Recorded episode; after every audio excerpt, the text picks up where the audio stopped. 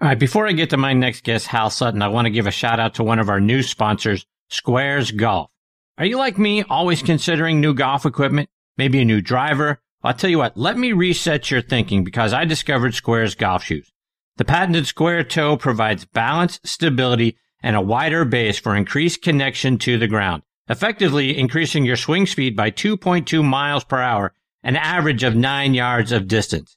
Independent tests prove it. That's right. It's proven in science. Go to sqairz.com. That's S-Q-A-I-R-Z dot com and get Sqairz 30 day money back guarantee.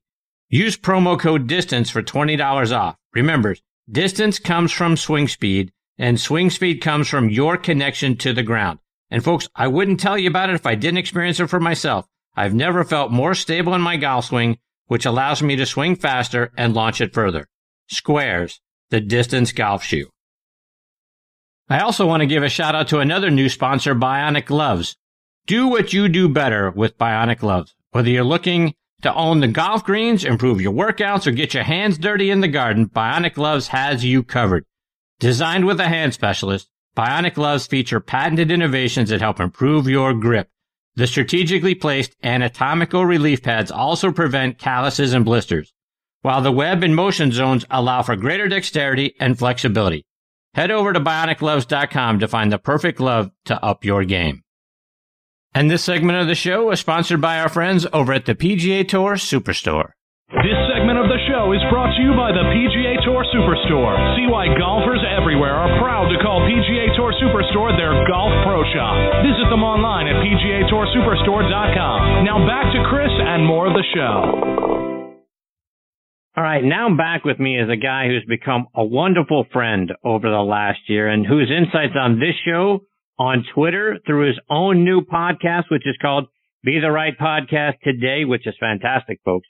You can watch and subscribe to it on his YouTube page, Hal Sutton Golf Academy, and you can give Hal a, follow on Twitter at Hal Sutton Golf. And for those of you who haven't joined me before when Hal's been a part of the show, and you may not remember how great a career Hal Sutton had on the golf course. Now, let me remind you, 1980 College Golf Player of the Year, won 14 college golf tournaments, was a two-time All-American, led Centenary to the NCAA tournament, was a two-time Trans-American Athletic Conference Player of the Year, won the 1980 U.S. Amateur Championship, turned pro in 81, got his first win in 82 at the Walt Disney World Classic in a playoff over Bill Britton. That year was named the Tour's Rookie of the Year. 1983, he was named the PGA Player of the Year after winning the Players Championship for the first time and then the PGA Championship. 1998, he won the Tour Championship here in Atlanta. 2000, he won the Players for a second time, this time by one stroke over uh, Tiger Woods. He captained the 2004 U.S. Ryder Cup team. He backed up his 14 wins in college with 14 more wins on the PGA Tour. I have he finished second 18 times, had 135 top 10s, 239 top 25s. The guy should definitely be in the World Golf Hall of Fame. But I'll tell you what, I am honored and privileged to have him back with me again tonight here on Next on the Tee. Hey, Hal, how are you, my friend? I'm great, Chris. Thanks for uh, having me on. And I was having a down day till you read all that stuff and made me feel a little better about my life. Thank you for that. You definitely be there. That's right. You should be sticking your chest out a little bit, my friend. You certainly earned the right to do that. Well, um, I, I, my mother tries to keep me humble and my wife does, but, uh, anyway, you just built me back up. Thank you, Chris. Absolutely, Hal. So, my friend, I, w- I want to start by congratulating you on your podcast. I'll tell you, Be the Right podcast today. You and uh, and Chase Cooper, who's an instructor with you there at your academy, you guys do a great job. I've loved watching. You know, you get to watch your podcast because there's video as well, and it's over on your YouTube channel. Talk about your show. Well, it's been fun. You know, we tried to make it a little bit different. We we did the first seven or eight where it was just Chase and I talking about things that were important to us. And uh you know, we had our first guest last week, which was Peter Jacobsen, who's been a long time friend and he was great. Uh you know, he's funny, he's uh he's truthful, he's uh he's just a great guy, and uh, it was fun to get back and spend time with him. Uh, this week our guest is Brad Faxon. So, uh, you know, we're going to try to have some of my peers on there, uh, talking about golf and what's important to them. Hal, I, I, I want to switch gears because there's there's so many great things that you've been involved with over the course of, of your career, and I recently watched a video about your longtime caddy Freddie Burns and the relationship that that you and your family had with Freddie. Do you mind sharing the story about how he became your caddy? No, not at all. He, uh, you know, Freddie used to watch me in high school, and uh, he would come up to me after I finished and he said, Hal, you're going to make it on the tour one day. And when you do, I want to be your caddy. And, you know, it, that was kind of cool for a guy to say that to a guy in high school. And, uh, I would tell my dad about this guy and he was good. Freddie was a good player. And so my dad called him out of the blue one day and he said, you know, I really want you to come up here and visit with me about Hal. So, he said, well, Mr. Sutton, I don't have a car. And he said, well, okay, you take a taxi and I'll pay the taxi when you get up here. So my dad, he picked a time and Freddie, uh, went to see my dad and, um, he said, you know, Hal's been telling me what all you've been talking about. He said, I'd really like for you. He said, I knew you caddied for a while at Shreveport Country Club. He said, I'd like for you to work for Hal for a, a while. He said, I'll pay you for doing this and uh, let's just see where this goes. He said, you know, Hal could use some help. And uh, so anyway, long story short, uh, he said, well, Mr. Sutton, that'd be great. But he said, I don't have a car. He said, well, go look out the window out there. He said, I, I got a car for you. And uh, so anyway, he, my dad gets in this car and he works for me through college, basically just watching me hit balls and shagging balls and caddying for me while I was playing and, you know, talking to me about, you know, risk reward and things like that. And, uh, so when I finished college and got ready to turn pro, you know, there Freddie was with me. We were already familiar with each other and knew what to expect out of each other and, and we went on the rest of the way. And, uh, you know, it was, uh, he's been a friend, you know, forever and uh, he just lost his wife recently, which was really very sad. But uh, Freddie's still caddying out on the Champions Tour. You know, when I quit, he said, "Well, he said this is my life. This is all I know." And I said, "Well, Freddie, keep going." I said, "I know somebody out there will hire you to. You you've got a lot of wins under your belt, you know." And so Tom Pernice hired him, and he's still going and. Uh, 69 years old, still carrying a bag. Hal, talk about his belief in you and how important that was for you. Well, Freddie, you know, Freddie believed in me. There's no doubt about that. You know, he he thought I was uh, a great driver of the ball. He thought I was a really good iron player. and He pushed me to win. You know, he didn't push me. You know, every time I got close to winning, he was pushing me to win.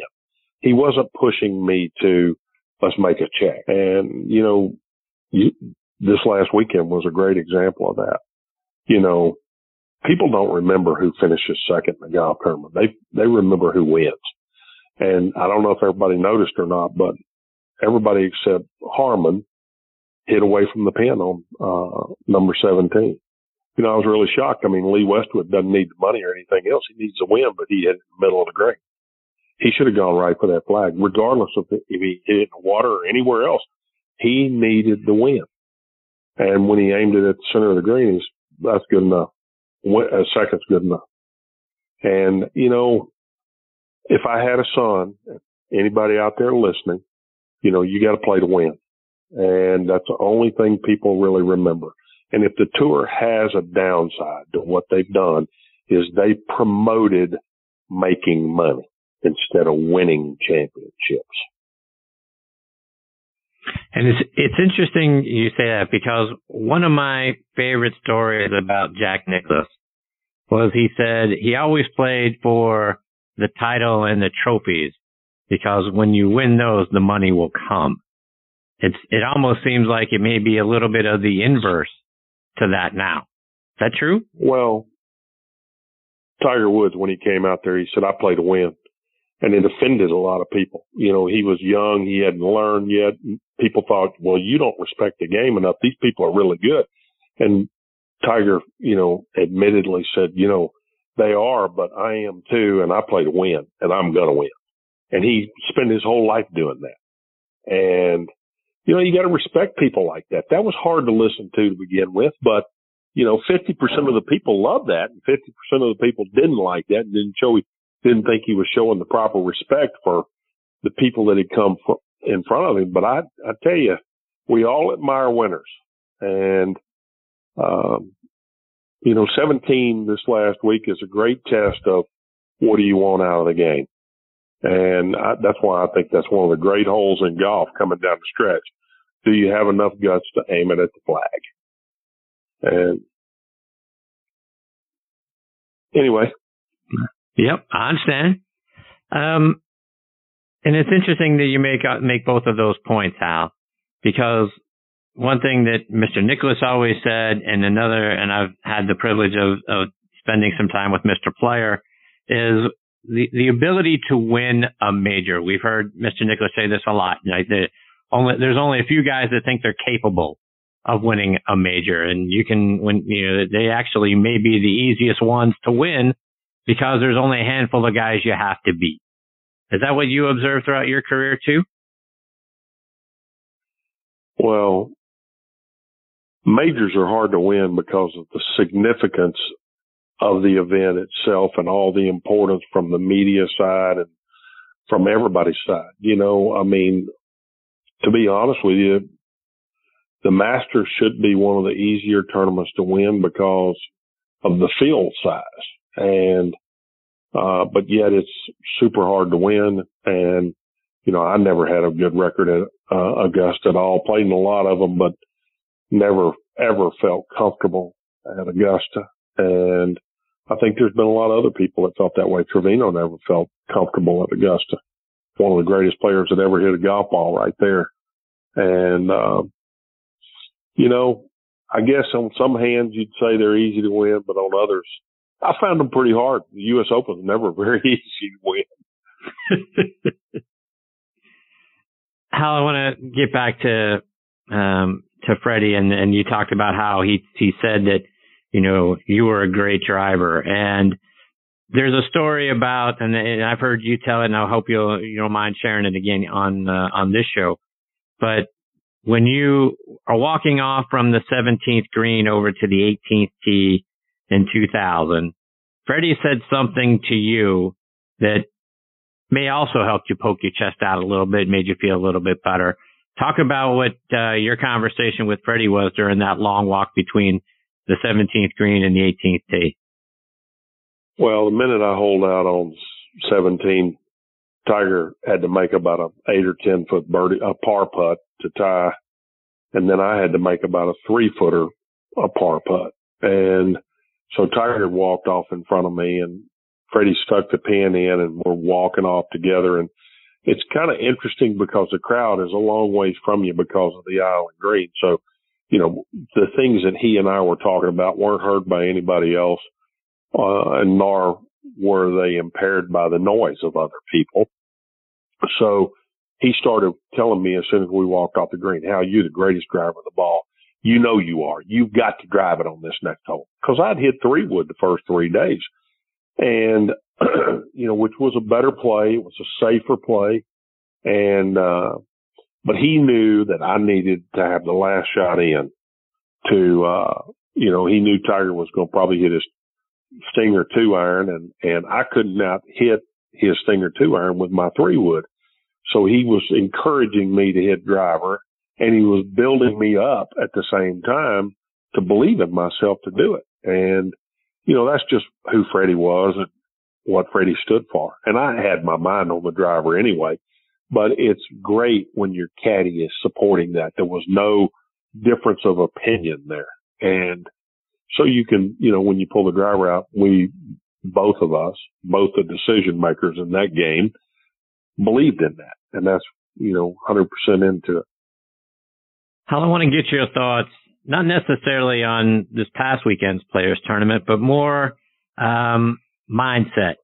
Cause we've heard about Rory and uh, him potentially trying to make some changes to his swing, swing a little bit faster, get a little more ball speed because he wanted to catch up with Bryson DeChambeau. And then we saw Rory, you know, you go back a couple of weeks, we saw Rory put two balls in the water on six at Bay Hill trying to hit it over the lake like Bryson did. Then he, he comes to the players and he misses the cut after shooting 79, 75. And, and Rory was already one of the longest drivers on tour. I mean, he's led the, the tour in driving. He may be a little bit behind Bryson now, but I believe I've heard you talking about the dangers of watching someone else practice and then trying to do what they do. Talk about why that's a bad thing. Well, I felt for a while that Rory wasn't being Rory. I felt he was trying to be what the world wanted him to be. And, you know, for a while now, everybody's been talking about he's not playing like he is capable of playing. And that's been talked about, about a lot of people, you know, so I don't really pay a lot of attention to that, but I just got the sense that Rory was beginning to buy into it. And, uh, you know, I made the statement about a month ago to Chase, and I really feel like Rory is trying to be somebody he's not. And, uh, when he came out this last week, and I mean, Michael Breed had me on his show and he asked me, he said, what would you tell Rory if he walked in to your academy right now? If he said, what, what would you do? I said, Rory, I'd tell him, Rory, you need to put your phone away. You need to put social media away. You need to quit buying in and caring what the rest of the world thought. You need to accept the brand that you are, who you are, be the best of who you can be and string one good shot on top of another good shot on top of another good shot. And before too long, your confidence level will be so high. And of course, Michael Breed said to me, he said, wow, you know, when you played, there wasn't social media and all this sort of stuff.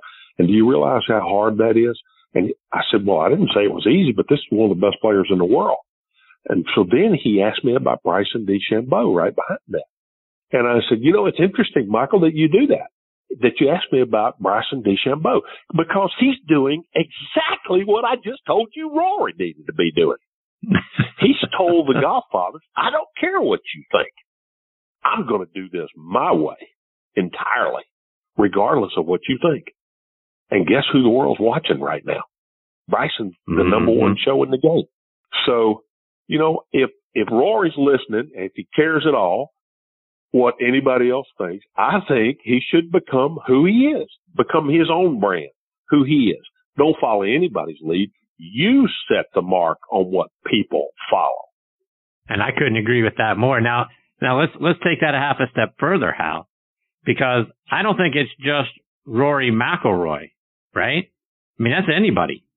I would, I would assume if you had a junior golfer coming in and you're out on the practice tee or coming into your academy and, and that person becomes enamored with the person next to them and trying to emulate what they're doing, then you're just sort of losing sight of yourself.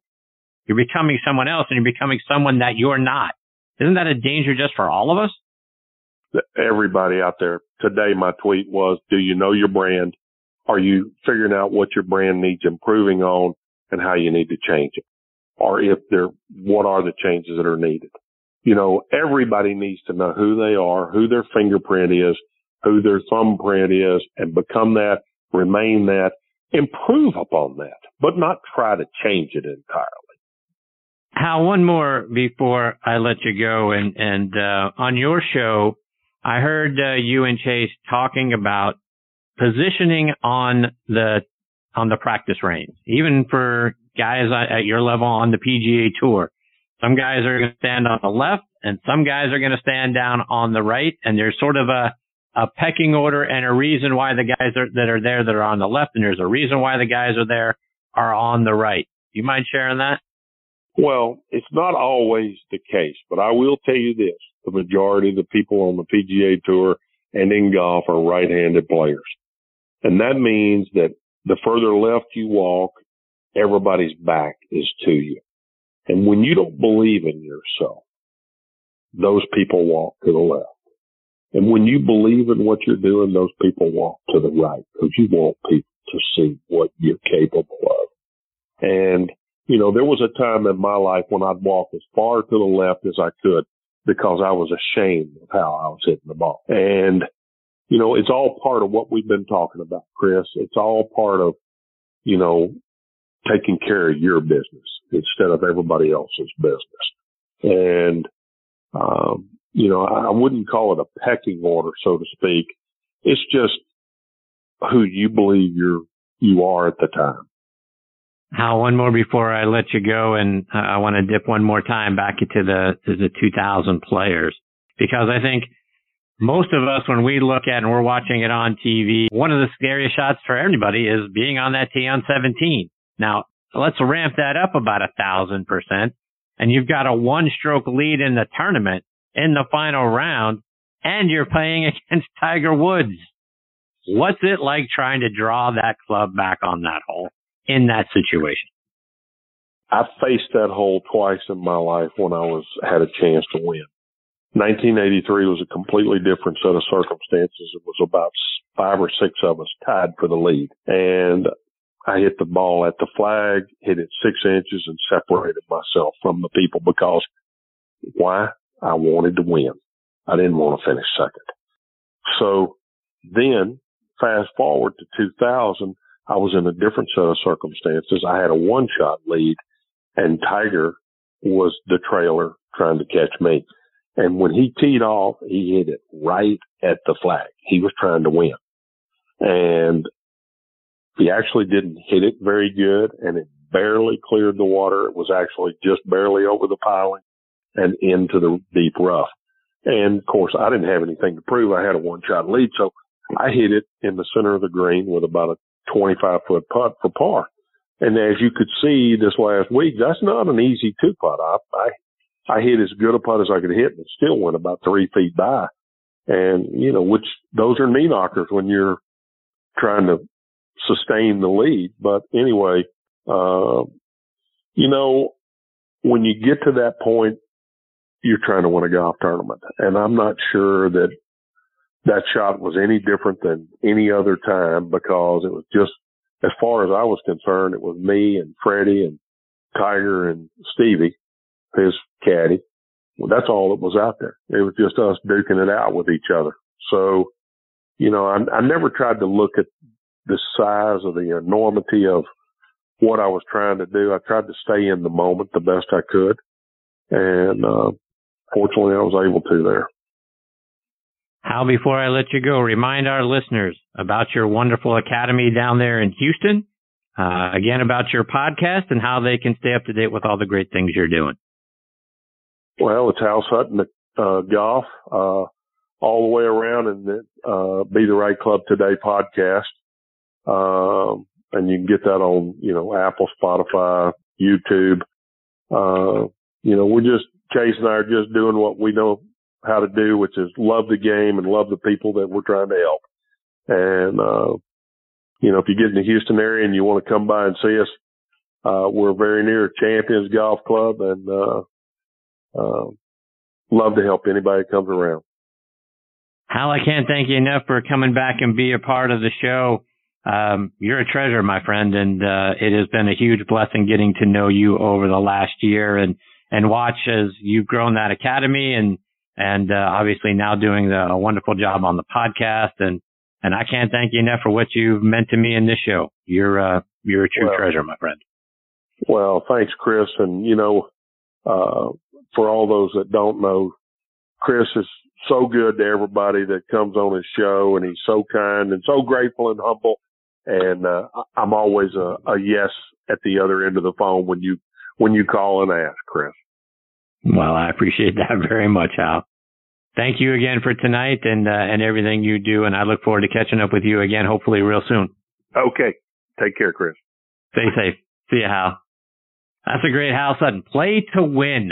I love how he how he put that. You know, I mean, we've heard that forever, but to hear it in the stories and in you know what you need to do in order if you you don't want to be second, here's what you need to, you need to do to be first. And uh, Hal certainly did that a bunch throughout his career. And, uh, a more first class individual, folks, you will not find